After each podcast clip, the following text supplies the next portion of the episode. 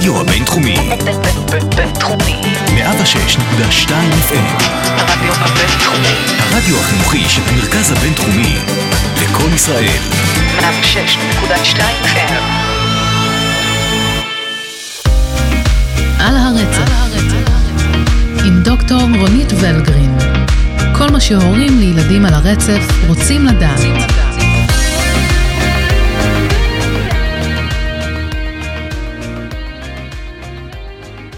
שלום לכם ולכן, מאזינות ומאזינים יקרים, ותודה שהצטרפתם אלינו לפודקאסט על הרצף ברדיו הבינתחומי 106.2 FM. לי קוראים ענת גרינבלום ואני אימא לילד על הרצף האוטיסטי. הסדרה הזו עבורי היא תחילתו של מסע עם המון סימני שאלה. כמוכם, גם אני עמוסה בלבטים ומנסה להחליט את מה שהכי טוב בשביל הבן שלי והמשפחה שלי. סדרת הפרקים הזו היא הזדמנות לגלות עולם מושגים חדש ולצייד עוד הורים כמוני בתובנות חשובות. מדי פרק אני ודוקטור רונית ולגרין נשוחח על השאלות שמעניינות את ההורים לילדים על הרצף. נסביר מה זה הפרעות תקשורת, נדבר על מה שקורה בתוך חדרי הטיפולים, מתי ואיך כדאי לכם ההורים להיות מעורבים, איך בוחרים דמויות טיפוליות ומה עושים אם לא מרוצים. כמובן נדבר על גישות טיפול שונות ועל כל השיקולים שחשוב לקחת בחשבון כשחושבים על מסגרת שצריכה להתאים לילדים שלכם. נאפשר לכם הצצה לעולם המקצועי ונעשה לכם סדר במידע הרב שקיים ברשת, אבל לעתים הופך למבלבל.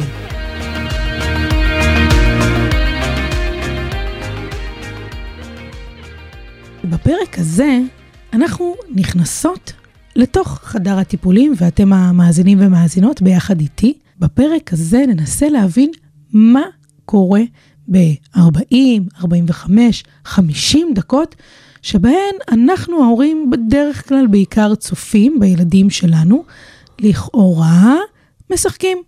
עכשיו, למה לכאורה? כי נכון הוא משחק, אבל המטרה של המשחקים בחדר הטיפולים היא ללמוד משהו חדש. היא, כמו שאנחנו כל הזמן אומרות, מפרק לפרק, להתקדם. אז בואו נשמע את הזווית המקצועית. היי רונית. בוקר טוב. מה קורה בחדר הקלינאית? שאלה כללית, מאוד, שאלה מאוד. גדולה, שאלה מורכבת. אני אגיד לך מה אני רוצה שיקרה בחדר הקלינאית, יותר נכון.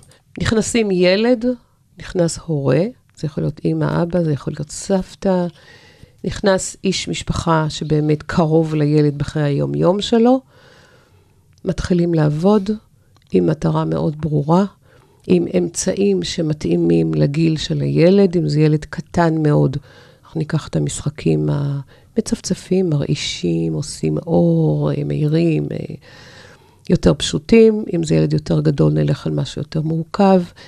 נלך על משחק שהילד אוהב אותו, כדי שהוא באמת יתחבר וישמח איתנו. הקלינאית עובדת איתו, על תפקיד ההורה אנחנו נדבר בהמשך, ויוצאים עם טעם של עוד.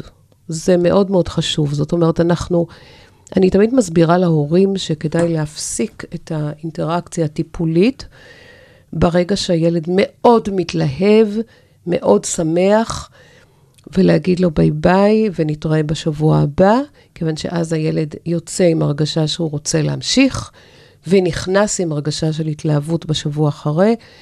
לא להגיע לנקודה שהילד כבר לא משתף פעולה, משועמם, לא מעוניין, ואז להפסיק. זאת אומרת, הילד יוצא עם חיוך, נכנס עם חיוך, מבחינתי זה מסכם את הכל. איך את מתחילה? יש איזו היכרות, הרי ילדים לא באמת, אה, את מתחילה... בטח לא ילדים אה, גם אה, אוקיי. על הרצף האוטיסטי, היי, אני ענת, זה לא באמת, אה, נכון? תל- תלוי ילד. שוב, יש ילדים על הרצף האוטיסטי שבהחלט אה, קוראים לי רונית, זה סבבה וזה צריך. אנחנו מת- מתייחסות לא לאיך הוא נכנס מדי שבוע לטיפול, אלא איך הוא, טיפול ראשון.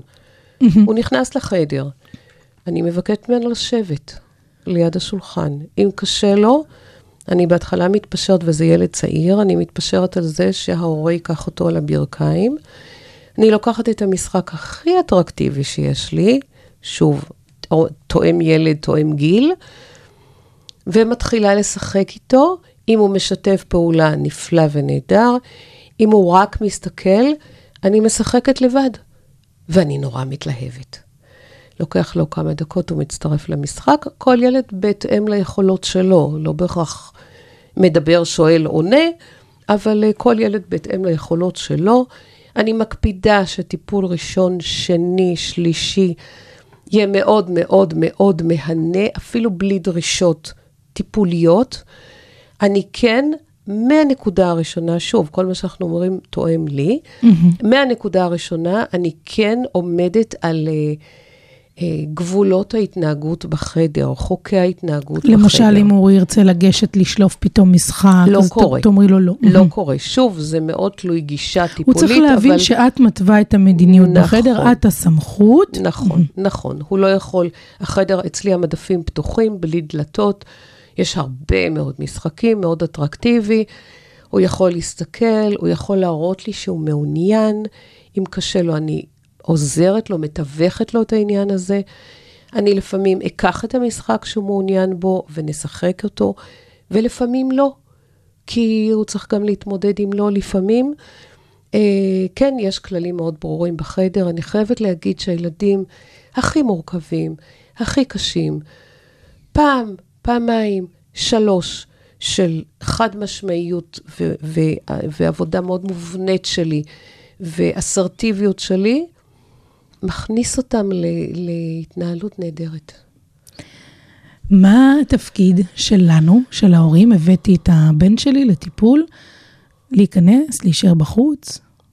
אני רוצה הורה בפנים. אני חושבת שהילד לא מתקדם, ואני אומרת את זה שוב ושוב ושוב, הילד לא מתקדם בזכות הפעם בשבוע 40 או 45 דקות שלו עם הקלינאית, ואחר כך שבוע שלם כלום, ועוד פעם 45 דקות עם הקלינאית. זה לא מקדם את הילד. מה שמקדם את הילד זה הורה שיושב איתנו, עושה איתי ביחד, לומד איך משחקים, איך מדברים, איך מקדמים את הילד, ממשיך את זה בבית, ואז הילד שבוע אחרי זה מגיע במקום אחר. זאת אומרת, ההורים אצלי לא באים לנוח. לא מגוללים בשום בפיד. צורה. לא מגוללים בפיד, לא מטיילים בפייסבוק, לא שולחים הודעות. הטלפון בתוך התיק, זה אלא לא אם הורה... חוג, זה טיפול. לגמרי. אלא אם הורה מבקש לשים את הטלפון ולהסריט את הטיפול, זה משהו שהוא אפשרי? לגמרי. לגמרי אפשרי, זה בסדר גמור מבחינתי. הרבה פעמים ההורה רוצה להראות את זה לתרפיסטית בבית, ל- למישהו אחר שעובד איתו. כמובן שהוא מבקש רשות, אבל uh, זה לגמרי אפשרי, אני אפילו מעודדת. אני מבקשת עוד משהו, כשהם מסריטים, אני מבקשת שישלחו לי את הסרטון מהסיבה המאוד פשוטה. כשאני בתוך עשייה, אני לא רואה את עצמי. אוי, זאת זה אומרת, אני מדהים. עובדת עם הילד, אבל אני, אני עם הילד. אני, אני חייבת רגע הערה אישית. זה כן. מאוד מרגש אותי שאיש מקצוע, אמרנו כבר 43, 44 שנים, שעדיין רוצה להסתכל על עצמו ולהגיד, מה עשיתי, איך עשיתי, מה עבד, מה לא עבד. תשמעי, זה כל לומדת. כך יפה. אני לומדת, כי כשאני רואה, אני צופה בסרט, אני לא מסתכלת רק על הילד, אני גם מסתכלת על עצמי. ואז אני אומרת לעצמי, אופס, פה פספסת איזשהו ניואנס שיכול באמת לקחת אותו, פה פספסת איזושהי כוונה תקשורתית של הילד. אני לומדת, מהסרטים האלה אני לומדת. אין לי מצלמה במעגל סגור בתוך החדר, אבל אם הורה מסריט את הטיפול, אני מאוד מבקשת שהוא ישלח לי, אני מעודדת את זה. אבל הורה אצלי יושב ליד השולחן, עובד איתנו. יש מקרים מאוד נדירים שהורה מגיע ואני רואה שהוא אחרי לילה בלי שינה והעיניים נעצמות לו והוא מתחנן על לשבת בחדר המתנה, לנוח קצת, וזה בסדר וזה מקובל ואני מבינה ומאשרת כמובן והכול. אבל אני רוצה את ההורה בתוך החדר, וגם בתוך החדר לא יושב בצד וצופה בטיפול שלי עם הילד. ממש אקטיבי. טיפול דיאדי. יושב איתנו ליד השולחן, אנחנו שלושה ליד השולחן, הילד, ההורה ואני. ואנחנו עובדים ביחד. אז יש דברים שההורה ישאל את הילד, ויש דברים שהילד יפנה להורה, לא בהכרח אליי. טיפול דיאדי. יש עדיפות להורה מסוים? בואי נגיד שאת יודעת, כל הורה מגיע מגישה אחרת, יש הורה שיותר זורם עם הילד, יש הורה שהוא קצת יותר, אה, לא יודעת אם לקרוא לזה טיפה פיוז קצר, או פחות סבלני, או אפילו, את יודעת מה, אולי הורה שעובר עליו משהו, יכול להיות ששנינו הורים מדהימים, אבל עכשיו אחד מאיתנו קצת, איך נאמר, עובר תקופה, איזה משברון, משהו עם עבודה, משהו עם משפחה מורחבת. יש לך המלצה? מי תראי, רצוי אנחנו- שיצטרף לילד? אנחנו בני אדם. ואני רוצה את הילד באמת בתפקוד, ואת ההורה לומד ועושה איתי ביחד. כן, יש מצבים שאני רואה שהילד מתפקד יותר טוב עם אימא או עם אבא, ופחות טוב עם ההורה השני. כי ואת ממש הוא- תמליצי להורים? לא, כי הוא נלחץ יותר מהורה מסוים, כי הורה מסוים יש לו פחות סבלנות לשחק עם הילד. אז אין לי בעיה שב... בואי נגיד, שלושה טיפולים תגיע האימא שהוא מחובר אליה יותר ומאפשר יותר טיפול כשהאימא נוכחת. אני כן מאוד אשמח שאחת לכמה זמן האבא יגיע, כי בסך הכל הוא חלק אינטגרלי מהעבודה עם הילד. אז אני אשחרר אותו מהרוטציה. אז זה לא יהיה פעם אימא, פעם אבא, אבל כן, אתה לא יכול להיעלם לשנה מטיפולי התקשורת עם הילד. זה הרצוי, אבל בואי נדבר על המצוי. כן. המצוי, בכלל השיקול הזה לא נכנס בחשבון, כי אחד יכול להתפנות מהעבודה והשני לא. וזה סותם לנו את הגולל על מה שאני רוצה ומה שאני שואפת. אימא לא יכולה להשתחרר כי היא מסיימת לעבוד בשמונה בערב, אבא יכול להשתחרר אחר הצהריים, מן הסתם אבא מגיע, גם אם אימא זה עובד יותר טוב, אבל אימא עובדת. עדיין אני אבקש ממנה אחת ל... לעשות מאמץ ולהגיע. מה עם סבתא או מבורכת. סבתא מבורכת. מטפלת שהיא לא סבתא? אוקיי. סבתא מבורכת, אם זה סבתא באמת שקשורה לילד ויש להם מפגשים תכופים וכולי, קרובה לילד, סבתא מבורכת. דרך אגב, לא פעם כשמגיעים סבא וסבתא, יש לא מעט סיטואציות שסבא וסבתא בכלל לא מבינים למה הילד בטיפול. הם גם לא מבינים את האבחון. זאת אומרת, הילד בסדר, אז אוקיי, אז הוא מתעכב קצת. נו, אז גם הבת של השכנים התעכבה קצת. וברגע שהם מגיעים, ברגע שהם רואים בעיניים, ברגע שהם מקבלים הסבר, הם מגויסים טוטאלית. אז אני מברכת על סבתא סבא, הם יכולים להיכנס לרוטציה עם אימא, אבא. זה בסדר גמור, וזה זה די נפוץ אצלי בקליניקה שסבתא מביאה או סבא מביא. אני פחות אוהבת מטפלת. לא כי המטפלת לא משמעותית בחיים של הילד, היא מאוד משמעותית, אבל אם היא מטפלת פה, ההורים לא. אני רוצה את ההורים. כן, היא אחרי שעתיים הולכת והיא לא נמצאת שם בסופי השבוע. כי היא מטפלת, והיא אחרי חצי שנה תעזוב, או אחרי שנה תעזוב. וההורים, אה, נעלמתם לי מתחילת הטיפול עד עצם היום הזה. אני, איך אני מדריכה אתכם? איך אתם לומדים? איך אתם עושים אם אתם לא נמצאים? אז פחות מטפלת. אחים קטנים, או אולי אפילו אח גדול, נניח אני, את יודעת, האימא. שהיום אוספת, ומה עושים? איך נדבר על סידור? אחים. אני מאוד מעודדת בחופשות להביא אחים גדולים, אח, לא, לא חמישה ילדים אחרים, כן? אחד. אח או אחות גדולים, או לפעמים הם מביאים אפילו אחות קטנה בשנה, אבל הבנות הן, אה, נו, מה לעשות, תרפיסטיות מאז שהם נולדו. זה טוב, זה מחבר בין הילדים, זה, זה עושה משהו ל, ל, ל- לקשר האחי של הילד המטופל והילדה, שמצ... אחותו שמצטרפת. כן, בחופשים, לא באופן קבוע, כי אתה לא יכול לדרוש ככה, או שהאמא תשב עם האח השני בחדר המתנה, שאמרנו, אני פחות מתלהבת, לא מתלהבת, או שהאח באופן קבוע ייכנס לטיפול, והילד, אתה לא יכול לבקש מילד בן חמש שישב וישתוק 45 דקות, נכון? אי אפשר. אם הוא יתחיל לשחק במשחקים שיש בחדר, תשומת לב של המטופל שלנו תלך לכיוון האח שלו, והמשחקים שהוא משחק, אני נעלמת. והילד שלי צריך טיפול פרטני כרגע. אנחנו עוד לא בטיפול קבוצתי, שאז אין לי בעיה שהאח יצטרף. דרך אגב, יש אחים שמגיעים, ומבחינתי זו עבודה לא פחות קשה מאשר הילד המטופל, כי הם רוצים את התשומת לב כל הזמן, הם רוצים להיות ראשונים כל הזמן, ואני צריכה להכניס גם את הילד השני לאיזושהי מסגרת שמתאימה לטיפול. ופתאום בקיצור- את גם מתחילה לתווך ולהסביר באמת את יפה. הגבולות מחדש. אנחנו, יפה. אז אנחנו לא כל פעם, אנחנו כן בחופשות, אני מאוד מעודדת את זה. בואו נדבר רגע על עוד סיטואציה. בטח. תינוק. או, אין לי בייביסיטר, אני מגיעה עם התינוק שלי, אני יכולה לשבת איתו בתוך הטיפול? לא, את לא יכולה. אם זה תינוק בן חצי שנה שישן רוב הטיפול, או צריכה להניק אותו, או בסדר, נו, מה לעשות, אנחנו בני אדם כולנו. אם זה ילד בן שנתיים שאת צריכה להתייחס אליו, הוא, הוא עושה רץ, הוא משתולל. והוא רץ והוא מפריע, לא, את לא יכולה להכניס אותו לתוך הטיפול. ומצד שני, אני גם לא רוצה שתשבי איתו בחדר המתנה, כי אז את מפספסת את כל העניין של אה, לומדת איתנו ביחד איך, איך מתנהלים עם הילד אולי המטופל. פה צריך את המטפלת. פה צריך את המטפלת שתשב בחוץ, או את הסבתא שתשב בחוץ, אבל להתארגן עם זה. או, מאוד מאוד חשוב. באמת, את יודעת, אה, הדברים הקטנים של החיים שעליהם באמת נכון. הדברים אה, עומדים ונופלים. נכון. אז תגידי, אנחנו באמת נשארות בחיים, במציאות כמו שהיא, ונניח שהילד שלנו שמטופל שבוע אחרי שבוע, הכל טוב ויפה, חולה. חולה, מפספס מפגש. מה קורה? כמה מפגשים זה בסדר לפספס? מתי את אומרת זה כבר בעיה? מתי אפילו איש המקצוע אומר, רגע, אני מפספס פה, בואו, גם כסף, אנחנו מתפרנסים.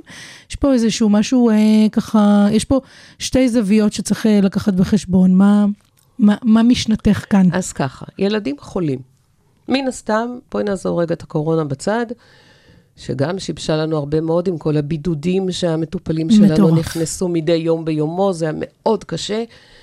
אבל ילדים חולים, צננות, חום, שיעול, אנחנו לא רוצים להב- שתביא ילד חולה לקליניקה, אז אנחנו מבקשים אם הוא נורא משתעל, יש לו חום, לא להביא אותו. ילדים חולים. ההורה צלצל ואמר שהילד חולה עם חום גבוה, אני מאחלת לו בריאות, ואנחנו נתראה בשבוע הבא. שבועיים מחלה, אוקיי, יש לנו כבר בעיה, כי ראיתי אותו בשבוע אחד, אחר כך שבועיים הוא לא הגיע, זה שלושה שבועות עד הטיפול הבא, אין, אין לי רצף טיפולי.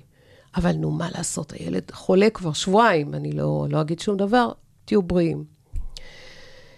אם אני רואה שזה הורה שמפספס הרבה טיפולים לאורך זמן בגלל מחלות של הילד, הוא מצונן היום והוא משתעל מחרתיים ויש לו חום בעוד שלושה שבועות והוא תפס שפעת והנה עכשיו אבעבועות רוח ו whatever מה, ואני מסתכלת ורואה שבאמת יש הרבה מאוד ביטולים. אני אומרת את האמת, חבר'ה תשמעו, אנחנו קלינאיות תקשורת, לא יכולות לעשות קסמים. אם הילד לא מגיע לטיפול, אנחנו לא יכולות לקדם אותו. מצד שני, אני לוקחת ממך כסף על אחת ל, שאת מגיעה לטיפול כשהילד לא חולה, אנחנו לא יכולות לקדם אותו. אז המוסר המקצועי שלי, אני חייבת לשים אותו על השולחן ולהגיד לך, ככה אנחנו לא מתקדמים. אני מבזבזת את זמנך, ובוודאי הקלינאית אה, מתוסכלת, כי היא יושבת אה, עם חורים במערכת והילד לא מגיע. בעוד שיש לה גם בדרך כלל רשימות בעוד המתנה. שיש רשימת המתנה ענקית, אבל בואי נניח את זה ונסתכל רק על הילד. הילד לא מתקדם אם הוא לא מגיע לטיפול, זה לא וירטואלי, הוא חייב להגיע לטיפול. אז אם אנחנו רואים, אם אני רואה תקופה שבאמת הילד חולה הרבה, אני פשוט אומרת להורים, תקשיבו, אני מבינה את המצוקה, אנחנו נעשה הפסקה. תרגישו טוב, ת, תתחזקו. כשתרגישו שאתם מסוגלים לחזור חזרה ולהיות מסודרים ועקביים בהגעה, אני מקבלת אתכם כמובן על בסיס מקום פנוי, אבל מקבלת אתכם בשמחה גדולה. כרגע, מה שאנחנו עושים זה עבודה וירטואלית. ככה אנחנו לא יכולים לקדם את הילד. אמיתי. תגידי, נהוג לקחת משהו על ביטול? את יודעת, כמו בהרבה מאוד מקומות שאנחנו היום אה, שריינו מקום ולא הגענו, מודיעים לנו מראש, חברים, זה לא ביטול חינם. יש פה מישהי שפינתה שעה ולא קיבלה עבורה שכר. זו שאלה שקבוצת הפייסבוק הסגורה של קלינאיות התקשורת, אלפי קלינאיות תקשורת, לא שאתה- מפסיקה לדון בה. לא מפסיקים לדון בה, וכל אחד באמת עושה לו את ההחלטות שלו. אני מצאתי לי איזושהי דרך שאני מאוד שלמה איתה. הילד חולה, אני... פעם אני, אחת את אומרת, לא, לא, קורה. לא רק פעם אחת. אם את מודיעה לי שהילד חולה, הילד הקיא בבוקר, חמש דקות לפני הטיפול, הוא לא מפסיק להקיא. תרגישו טוב, אני לא רוצה שתבואו, לא בשביל הילד ולא בשביל הקלינאית שיושבת איתו. תרגישו טוב, הכל בסדר, לא גובה שום דבר. נכון, יש כאן חור, הקלינאית לא תקבל תשלום עבור הטיפול הזה, אבל וואלה, הילד חולה, מה אימא יכולה לעשות? נתקע לי האוטו, אני לא מניעה, לא אצליח להגיע לטיפול, כי זה ברגע האחרון, אין לי בייביסיטר. אוקיי, באסה, נו, מה לעשות? אבל אני, אני, כולנו בני אנשים, כולנו בני אדם, זה יכול לקרות לכולנו. הדבר היחיד שאני לא סבלנית אליו, לא סבלנית אליו, לא להגיע ולא להודיע. כי אני חושבת שגם אם נתקע האוטו, אתם יכולים להרים טלפון לקלינאית ולהגיד לה, זה המצב.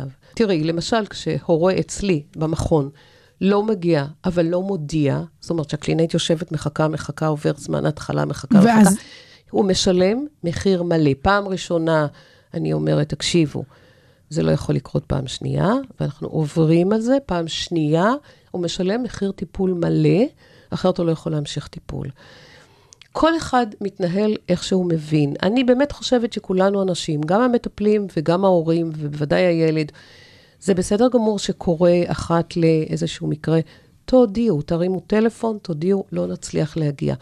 ברצף, שלוש, ארבע פעמים לא הגעתם, כן, אנחנו נדבר על זה. תגידי, נגיד באמת בזמן קורונה, היו מחשבות לעשות משהו וירטואלי בזום אפילו? אני בטוחה שעם גילאים מאוד קטנים זה לא אפשרי, כי שם יש משהו באמת בנוכחות הפיזית שהוא מחייב, אבל גילאים מתקדמים יותר, ילדים נגיד בגיל בית ספר, קודם כל, זה היה רק בחודש, חודש וחצי הראשונים, כשהקורונה התחילה, מרץ. אפריל, הסגר הטוטלי, שכולנו ישבנו בבית ושקשקנו, ואף אחד לא העז לצאת, לא הבנו מה זה בכלל. חלקנו גם קנינו המון נייר טואלט או המון נייר קמח, טואלט, תלוי אם דאגנו ל... ומסכות כאלה, כאלה, כאלה, N95 וכל היוצא באלה, שאצלי יש לי חבילה ועוד לא נגעתי בה עד היום. וכן, לא ידענו, פחדנו פחד מוות, לא ידענו מה נפל עלינו.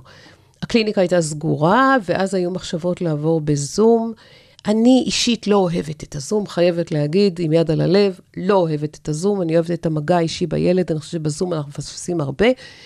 אבל ילדים גדולים, לא על הרצף, שעבדו על אה, קשיי היגוי כאלה ואחרים, כן, הקלינאיות שלי עם חלקן, עם חלקם, לא כולם זה יסתדר, אבל עם חלקם עבדו בזום.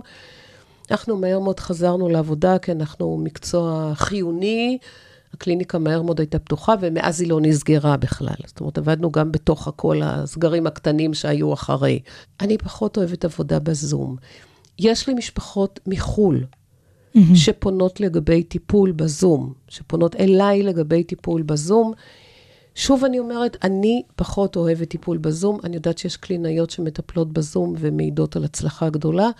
הדרכת הורים, כן, בשמחה. אה, טיפול בזום לילד, אני אישית פחות אוהבת, אבל זה קיים, ואלה שכן עושות את זה, בהחלט אומרות שזה עובד יפה. ילדים קטנים, על הספקטרום, לא, חד משמעית לא. תגידי, בתוך חדר הטיפולים יש מיליון משחקים. נכון. מיליון. זה עולם, זה, זה הלונה פארק של הילדים. נכון. מה, איך ההורים יכולים להמשיך לעבוד הלאה כשאין להם את המבחר הזה בבית? לא משנה מה, כן? עם כל השפע שיש היום. אה, מה לעשות, אתה לא איש אה, מקצוע, וכנראה לא יהיה לך את אותו מגוון שיש בתוך חדר הטיפולים. אז איך, איך ממשיכים? זה נורא פשוט. מקצ... המשחק בעיניי הוא אמצעי. זאת אומרת, אני יכולה לקחת משחק לוטו ולעבוד איתו על uh, תיאום ויזואלי, לעבוד איתו על uh, יוזמות תקשורתיות, לעבוד איתו על היענות תקשורתית, לעבוד איתו על שיום, לעבוד איתו על שליפה, לעבוד איתו על היגוי, אה, עם המשחק לוטו האחד הזה. לעבוד על כל מה שאפשר, אתה משנה צורת עבודה, אתה משנה את הדרישות שלך, אתה משנה את האינטראקציה עם הילד בהתאם, את ההוראות שאתה נותן לילד. כל משחק יכול לשרת אותנו לכל דבר. אז זה דבר ראשון. אין צורך לקנות את המשחקים באלפי שקלים שאנחנו, הקלינאיות, מזמינות מארצות הברית, עולה לנו המשלוח, קונות בחנויות ספציפיות בארץ. אין צורך לעשות את זה, באמת אין צורך לעשות את זה. אתם כן, תקשיבו, מה הקלינאית רוצה להשיג במשחק הזה, ותקבלו ממנה רעיונות איך מכניסים את זה לחיי יום-יום, אתם לא חייבים בואי, לשבת. בואי ניתן איזושהי דוגמה, משהו ככה מאיזשהו טיפול, שתתני לי דוגמה למשחק שאולי אפילו יש אותו בכל בית, מהמם. ואפשר לעשות איתו הרבה אה, באמת פונקציות, או הרבה אה, שימושים כדי מאוד להשיג. פשוט. בואו נלך על המשחק שיש לנו אה, חמישה מוטות, עם עיגולים כאלה חרוזים גדולים, עם חור באמצע, שמשחילים על המוט. אוקיי? אתה מגדל ילד קטן, באיזשהו שלב אתה קונה כזה איזשהו משחק כן, השחלה. אומרים לך, הנה, זה מוטוריקה עדינה, מוטוריקה עדינה, תינו- תיאום עין יד, אה, אתה, אוקיי. צבעים. יפה. לספור, את זה, למנות. נורא פשוט. קחי את המשחק הזה, תעבדי עם ילד על הרצף על אה, יוזמה תקשורתית. תחזיקי את כל החלקים אצלך ביד, ותחכי שהוא יבקש ממך כדור. כשהוא עכשיו- ידע לבקש את זה מלכתחילה, או שאני צריכה קודם כל לעשות לו איזשהו מודל את להדגים? צריכה לתווך לו קודם כל, לתת לו modeling. אני מחזיקה את הכדורים, והשאלה איזה ילד עומד מולי. אם זה ילד שאין לו עדיין יכולת ורבלית, אני כן אראה לו את התנועה של תן לי ביד עם הכף יד, תן לי. ואני אעשה תן לי ותן לי ותן לי ותן לי, וכשהוא עושה תן לי, הוא יקבל מיליון ואחת שמחה וחיבוקים וצהלולים וכל דבר, והוא יקבל את החרוז הזה וישחיל אותו, ואנחנו מאוד שמחים. הנה, הגענו למטרה אחת של, של תן לי. אם הילד יכול לדבר, אני אשאל אותו, מה אתה רוצה? הוא יגיד, אני רוצה כדור. או שהוא יצביע. כדור, או שהוא יצביע. הנה עבדנו על הצבעה, עבדנו על שיום, עבדנו על בקשה. יופי, נהדר. צבעים, יש שם צבעים, אה, מוט אחד עם כחולים, מוט אחד עם אדומים, מוט אחד עם ירוקים, אתם רוצים לעשות תיאום צבעים? בבקשה, תסדר לי, אני רוצה רק צבע אחד פה. האדום מפריע, לא מתאים. עבדנו, עבדנו גם על יוצא דופן. יש לנו חמישה כחולים ואחד אדום, מה לא מתאים? האדום לא מתאים, עבדנו. אה, את, זה, את יכולה... זה, זה רק נותן לי את ההבנה שבסוף הקלינאית תקשורת היא עובדת גם על הבנת הנשמע, וה... ודאי. לא רק, זאת אומרת, זה גם לאפשר לילד לעשות, לא רק ללמוד את אוצר המילים, אלא לעשות היקשים, לעשות את החיבורים האלה. יש לנו ככה, אנחנו עובדים על אה, הבנת שפה. בואו נלך על התפתחות נורמלית. ילד בן 0 עד שנה, לקראת גיל שנה הוא מבין עוד ועוד ועוד מילים, הבנת שפה. איפה כדור? הוא יסתכל על הכדור. איפה, אני לא מדברת על הרצף, אני מדברת על התפתחות נורמלית. איפה אבא יסתכל על אבא, איפה אור יסתכל על אור, הבנה. מגיל שנה, שנה וחודש, שנה וחודשיים, הילדים מתחילים להפיק מילים בודדות. עד גיל שנתיים, אני עוד לא מצפה למשפטים בכלל, אני מצפה למילים בודדות. כל הקטע הזה של הבנת שפה והבעת שפה, ומגיל שנתיים נכנס לנו יכולת תחבירית, איך אני בונה משפט, פשוט קודם, מחובר, מורכב, יכולת דקדוקית, איך אני מטה את הפעלים, זכר, נקבה, יחיד, רבים, אתמול, היום, עכשיו, מחר, עולם ומלואו. כל דבר כזה, הכל אפשר לעשות עם משחק אחד בודד, אבל צריך את ההדרכה. כשהורה יושב בטיפול ורואה מה הקלינאי עושה עם המשחק, הוא לגמרי יכול לעשות בבית עם המשחקים שיש לו בבית. לא רק שאין צורך להעמיס במשחקים, אלא ברגע שיש יותר מדי משחקים, הילד הולך לאיבוד. ואז בכזה חדר משחקים של ילד, שיש המון משחקים, ההמלצה שלי תמיד, 50 אחוז תשימו בארון למעלה, תסגרו את הדלת, תשאירו לו אי אלו משחקים, תשחקו בזה תקופה, תעשו החלפה, תורידו אחד מלמעלה, יהיה לו משהו חדש, הוא נורא יתלהב. יותר מדי משחקים, פחות קשב, פחות פוקוס, פחות ריכוז, פחות מיקוד. לא צריך לקנות חנות משחקים הביתה. על הרצף, עם דוקטור רונית ולגרין. כל מה שהורים לילדים על הרצף רוצים לדעת. אנחנו מתקרבות לסוף של אוקיי. הפרק, ואני רוצה להגיד, אנחנו עובדים, עובדות, מגיעים לטיפולים, מתקדמים, באמת, הכל מצוין. מה עם הפסקות קצת? מה קורה בחופשים? איך הן משפיעות? האם הן לגיטימיות? אה, אנחנו, את יודעת, אנחנו עושים הפסקות לפעמים של שלושה שבועות, אם זה נניח איזושהי חופשה ארוכה של פסח, המשפחה מחליטה אולי לטוס לאיזה יעד רחוק, וגם כמובן החופש הגדול בקיץ. אה, אני משערת שגם קלינאיות כמובן צריכות את החופשה, יוצאות. אז ככה. קודם כל, חופש גדול מבחינתנו זה לא משהו קיים. זאת אומרת, אה, כשאני עבדתי במערכת החינוך, אז באמת נורא חיכינו ליולי-אוגוסט, חודשיים חופש, זה מדהים, במשכורת, או, וואו. ב- במכון אין לנו חופש גדול בקיץ. ולכן תמיד כשהורים מתקשרים ואומרים, יהיה לי מקום לטיפול בספטמבר, כשמתחילה השנה, אני מסבירה להם שאצלנו לא מתחילה השנה, אנחנו במרוץ עגול כזה סביב כל השנה. אז אין לנו חופשה של יולי-אוגוסט, אנחנו גם לא יכולים לממש חופשה של יולי-אוגוסט, כי אנחנו... אה, בואי, מי זו שישל- חנות, אין זה מי- מקום עובד, אין מי עסק לא על נסגר היולי- בקיץ. בדיוק, אין לנו מי שישלם לנו על היולי-אוגוסט. אז לכן הילד עובד סביב השעון, סביב השנה, אוקיי? יש חופשות. פה זה חג וההורים נוסעים לצימר בארץ, ופה ההורים רוצים לצאת לשבועיים, שלושה לחו"ל. ויש חופשות יזומות כאלה של אנחנו, אין לנו, אין לנו שליטה עליהן. מגיע למשפחה חופשה, זה בסדר גמור לקחת חופשה כזו. בסדר גמור. יש לפעמים זמנים שאנחנו מגיעים שהילד רווי. זאת אומרת, הוא עבד, עבד, עבד, עבד, עבד. די. הוא מפסיק לשתף פעולה, הוא כבר לא מתלהב, הוא עייף. אנחנו פשוט רואים שהילד עייף, צריך לבדוק למה.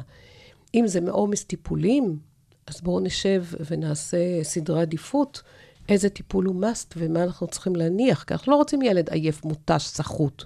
שגם לא מתקדם כנראה. שגם, שגם מתקדם פחות. לא, לא מתקדם, אבל מתקדם פחות.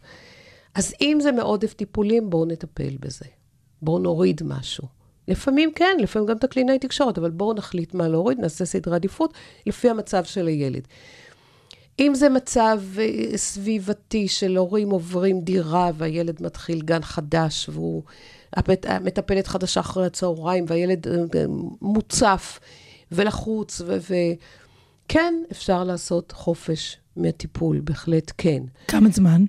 תלוי ילד, תלוי מצב. אנחנו לא יכולים לאפשר, ואנחנו נכנסים פה לקטע אדמיניסטרטיבי, אני לא יכולה להגיד לך, קחי שלושה חודשים חופש, המקום שמור לך. לא, זה כן, זה לא הגיוני, לא זה, הגיוני. באמת... אה, אז אני אומרת לאמא, תשמעי, אני חושבת שהוא צריך חופשה. בואו, קחו לכם את החודש ימים ונראה מה קורה אחרי זה. במידה ותצטרכו עוד, זה בסדר גמור, אבל אנחנו, תקחי בחשבון, המקום מאויש. כמובן שברגע שפנוי ותרצי לחזור, את הראשונה בתור, כי את ממשיכה טיפול. אה, יש דבר כזה, אוקיי. כן, כן, יש דבר כזה, אבל צריך לשקול פר ילד, פר מצב, פר סיטואציה. כן, לפעמים אנחנו מוציאים את הילד להפסקה הרבה יותר ארוכה, בהחלט כן. וזה עושה לו טוב? גם קורה שילדים חוזרים אחרי הפסקה הזו עם כוחות מחודשים? בטח, בטח, בטח. אם זה לא עושה, זאת אומרת, המטרה שלי זה לעזור לו, ו- ולעזור לו בהתקדמות, ולעזור לו בלאסוף את המוטיבציה מחדש, ולעזור לו בהתמודדות. אם זה לא עושה לו טוב, אז אני לא רוצה אותו לחופש. אחת השיחות שלנו, מחוץ להקלטות, דיברנו על זה שלפעמים קורה שמגיעים אלייך אה, הורים לילדים שעדיין לא אובחנו, נכון. לא קיבלו, ההורה מתחיל לחשוש, יש אולי איזשהו עיכוב שפתי, אה, והם מגיעים אלייך, את אה, כמובן אה, כבר סופר סופר מנוסה, לא חוששת להגיד להם לכו להיבדק, כי את מבינה באמת את חשיבות האבחון המוקדם, יש פה חשיבות אדירה מבחינת מיצוי זכויות, ומבחינת באמת, בסופו של דבר, לתת לילד את הכלים שתואמים את מצבו. נכון. מה דעתך על זה שנניח בשלב כזה או אחר, ההורים האלה מתלבטים, האם לחשוף את העובדה שהם מטופלים אצל קלינאי תקשורת לצוות החינוכי, אם זה יכול להיות בגן, או אם זה אולי בשלבים של בית ספר יסודי. נחלק את השאלה הזאת לשניים. כן, יש הורים שמגיעים ילד, ילדים מאוד צעירים, הילד לא מדבר כמו שצריך, וההורה מגיע באמת רק כי הילד לא מדבר כמו שצריך. כי נו, מה לעשות, ההורים לא חכמים בספקטרום האוטיסטי או ברצף האוטיסטי, לא נתקלו בזה אף פעם, לא יודעים, אנחנו שבויים בקונספציה של הילד הבועה והמנפנף. זה לא הבן שלי, הוא לא מנפנף, הוא לא בבועה. אבל הוא לא פיתח שפה כמו שצריך, הוא מביא אותו, את הילד אליי כי אני קלינאי תקשורת. הילד נכנס, אני רואה שהוא על הרצף האוטיסטי.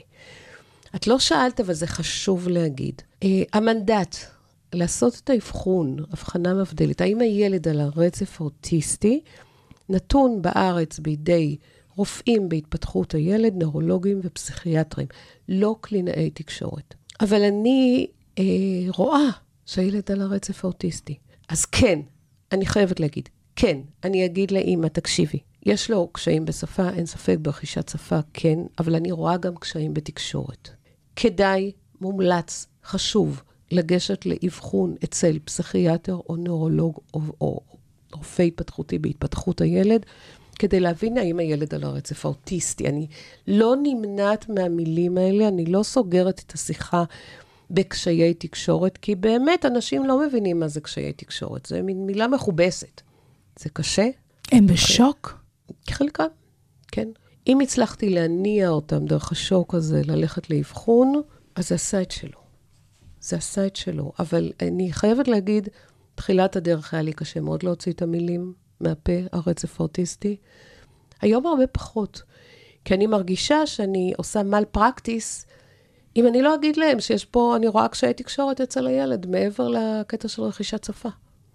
אז כן, יש הורים שמתחילים את הדרך אצלי כקלינאי תקשורת, כי הילד לא מדבר, מגיעים לאבחון, יוצאים עם האבחון, חוזרים אליי, ואנחנו מתחילים לעבוד. זו סיטואציה אחת. אבל, את שאלת... על האם אנחנו רוצים לשתף גם את הצוות החינוכי שבו אנחנו נמצאים. במסגרת הקבועה. כי נניח אם יש לי שיבושי לשון, או הילד אה, באופן שלא לא תואם את גילו, מתבלבל בין יצורים, וכבר ראוי היה ש... לא יודעת, שיהיה לו את היכולת להגות אה, אה, צלילים, מבחינה פונטית, אני משערת, אה, אוקיי. כן, תואם, תואמי גילו. האם את חושבת שהמערכות החינוכיות צריכות להיות אה, עדות, ערות, לדעת מזה שהילד אה, נמצא בטיפול נתחיל- נוסף, או לא? בואי נתחיל עם ילד גן. כן. אני אשמח לתת הדרכה לגננת. זאת אומרת, שוב, הגננת רואה את הילד שישה ימים בשבוע, בשעות הכי טובות שלו. חבל שהיא לא תדע איך להמשיך את ההתייחסות שלי, של ההורים, לקשיים של הילד. חבל, זה פספוס. כשזה קורה, את בדרך כלל נתקלת ב... בקשב ורצון לשתף פעולה, או שיש גם מצד גננות? הגננות? כן, בדרך כלל כן. כן. בדרך כלל אוקיי, כן. יופי. אני אגיד אפילו יותר מזה. הם בדרך כלל ראו שיש קושי. הן אלה שאפילו... אה, כן, כן, הסבו את תשומת לב ההורים. גננות באמת רואות הרבה ילדים, רואות התפתחות נורמלית, רואות קשיים. רואות קשיים, והן אה, מאוד שמחות כשמגיע איש מקצוע ונותן להם קצת כלים לאיך להתנהל מול הקשיים האלה. אז כן, אז אני אוהבת קשר עם הגננת, עם המורה. אה, כן, אני אוהבת את הקשרים האלה, ואני אוהבת לתת להם קצת כלים, מה לעשות בזמן שהם עסוקות עם הילד. אבל בואי נלך על הפוך. הורה שמגיע, וזה אני, או שוב, אני רואה ילד מול העיניים. הורה שמגיע אליי עם ילד מורכב, מורכב. אני רואה, הוא על הרצף האוטיסטי, הוא מורכב בהתנהגות שלו, הוא לא קל, הוא לא פשוט, יש לו קשיים לא קלים. והאם אומרת לי, תקשיבי, אני לא יודעת, בגן הוא מדהים. הגננת אומרת שהוא אחד המובילים בגן. הוא פשוט מדהים בגן, הוא מדבר עם הילדים, הוא מוביל חברתי, הוא עושה הכל, הוא משחק עם הילדים, ומשהו לא מסתדר לי. לא מסתדר לי, אני לא רואה את הילד הזה. לא יושב משחק עם הילדים, ודאי לא מדבר עם הילדים, ודאי לא יוזם. ואז את מתחילה לבדוק לא מה. הקרבה בין הגננת לאימא? לא, לא, לא. הן אולי אני מבק- דודות? לא, אני מבקשת אישור, אני צריכה להחתים את האימא על ויתור סודיות. אני מבקשת אישור מהאימא לדבר עם הגננת. לא כי אני מחפשת את צהובון, לא בגלל זה. התמונה אצלי לא שלמה. אני רואה את הילד בסטריליות, בקליניקה, במכון, בחדר שלי. אני לא רואה את הילד עם ילדים אחרים. אולי זה נכון מה שהיא אומרת, ואז כל ההסתכלות שלי צריכה אולי לתפוס פאזה אחרת. אני, חשוב לי, המידע הזה חשוב לי טיפולית. שוב, לא רכילותית, טיפולית. אני רוצה לדעת איך הילד מתנהל בגן. אם אני מקבלת אישור לדבר עם הגננת, פנטסטי, נהדר, אני מדברת עם הגננת, וכן, ואז אני שומעת, לפעמים זה נכון מה שהאימא אמרה, ולפעמים, וואלה, לא מדויק. אז, אז, מה, אז מה באמת אותו ילד שקפץ לך עכשיו, שנזכרת בו, מה, היה, מה הגננת אמרה? האימא לא הסכימה לחתום על ויתור סודיות, אה. בספציפי הזה. הבנתי. לא הסכימה שאני אדבר עם הגננת, לא הסכימה שאני אדבר עם שום מערכת שהילד נמצא בה. יכול להיות שהיא חששה שידעו, שלא יקטלגו, אני לא שאנחנו לא יודעים מה השיקולים זה שלה. היה ילד שאי אפשר לחשוש שיקטלגו, הוא קטלג את עצמו. הבנתי. בואי. אז אה, בסיטואציה כזו, אני נאלצתי להגיד לאימא בצער רב, תקשיבי, שוב, עם ה... אני חייבת לשים את, ה... את המקצועיות על השולחן פה. הילד מגיע אלינו פעם בשבוע ל-40 דקות. אנחנו לא יכולים לקדם אותו אם התמונה לא שלמה. אני חייבת לדבר עם הגננת, לבוא לראות אותו בגן, לראות אותו מול ילדים. אני חייבת את האישור שלך. זאת אומרת, זה לא היה ילד שהגננת אולי לא רואה שיש לו קשיים. אה, לא, ממש לא, חד משמעית לא. התמונה אצלי לא שלמה. אני על בסיס פעם בשבוע אצלי בקליניקה, לא מרגישה שאני עושה את העבודה שלי כמו שצריך. נפרדנו, נפרדנו כידידות, עם כל הצער. האם לא רצתה בשום אופן לחתום על ויתור סודיות, קשר עם המערכות. היא חזרה, אחרי שנה. כבר נעשה אבחון, הילד על הרצף. הוא הגיע כבר למ- כנראה במעון הוא תקשורת. כבר בגן תקשורת. כבר אפשר לעשות קשר. זאת אומרת, הדברים זזו, ואז כבר אפשר היה לעבוד איתו, כי יש איזשהו טיפול מערכתי. אנחנו לא יכולים בפעם בשבוע לשנות עולם של ילד. אני וחשוב, חייבת וחשוב פה לקבל... באמת להגיד שגם ההורים, היות והם חלק בלתי אינטגרלי מחייו, גם מקידומו של הילד, גם להם לפעמים יש את הזמן שלהם. לגמרי. אה, וזה לא פשוט להסתכל אה, על הילד או הילדה שלך או שלך ולהגיד, אה, נכון. האם אנחנו אה, נכנסים פה לתוך איזה עולם חדש שהוא לא מוכר לנו, ובעיקר כי נכון. אנחנו זוכרים באמת את המקרים היותר קלאסיים, אז אנחנו גם אה, באמת שואלים את עצמנו, רגע, אני כזה, בואי, אבל אני לא אנחנו כזה. פוחדים. כן. אנחנו חוששים, אנחנו פוחדים, אנחנו הולכים לאיבוד, משהו נופל עלינו ולא ברור לנו מה זה בכלל. לא ברור לאן אנחנו הולכים, לא ברור מה יהיה ההמשך, לא ברור כלום, הכל מין, מין סימן שאלה אחד גדול. כן, לפעמים צריך לתת להורים את הזמן שלהם, אני מכבדת את זה לגמרי. ולשאלתנו, את אומרת, ככל שכל המערכות מסונכרנות, מה טוב. כלומר, לגמרי, נכון. בואו נעבוד עם כל המערכות, בואו בוא ניידע את כולם. נכון. ההפך הוא הנכון, דווקא שיחות ותצפיות וכל מה שאפשר, באמת, כשיש הרבה יותר שיתוף מידע על כל ילד ספציפי בין כל הגורמים השונים המטפלים, אנחנו יכולים להגיע לתוצאה הרבה יותר נכון, אה, טובה. כשיש ילד שמטופל אצל קלינאי תקשורת, מרפאה בעיסוק, יש לו גם מנתחת התנהגות ויש לו גם גננת. אם אנחנו מצליחים לכנס אחת לישיבה של כל הגורמים המטפלים, הרווחנו. אה, לתחושתי, מיצינו את הכל, אבל אה, יכול להיות שאם אה, יהיו לנו מאזינים, מאזינות שירצו להפנות אלייך שאלות נוספות, רבה. אנחנו נחזור ונענה. אז דוקטור רונית ולגרין, תודה רבה. בשמחה. תודה רבה לכם ולכן על ההאזנה, אני מקווה שנהניתם, למדתם עוד משהו חדש, גיליתם מה קורה בחדר הטיפולים. תצטרפו אלינו לפרקים נוספים ברדיו בינתחומי 106.2 FM, בספוטיפיי, אפל פודקאסט ובכל אפליקציות הפודקאסטים המוכרות. אנחנו נמשיך לשוחח מדי פרק על כל השאלות והסוגיות שכל כך חשובות לחייהם של ילדים על הרצף האוטיסטי וגם להורים לילדים על הרצף האוטיסטי. כמו בכל סוף פרק נאמר שכל הנאמר בסדרת הפודקאסטים על הרצף ברדיו בינתחומי 106.2 FM אינו מהווה תחליף לייעוץ מקצועי, וכמובן, כפי שאתם ודאי יודעים, אין שני אנשים זהים על הספקטרום האוטיסטי, אז זכרו שכל ילד וילדה הם עולם ומלואו בפני עצמה ועצמו, ולפני שאתם מקבלים החלטה, התייעצו עם מומחים. אנחנו נשתמע בפרק הבא. כל הנאמר בפודקאסט על הרצף אינו מהווה תחליף לייעוץ מקצועי. על הרצף, עם דוקטור רונית ולגרין. כל מה שהורים לילדים על הרצף רוצים לדעת.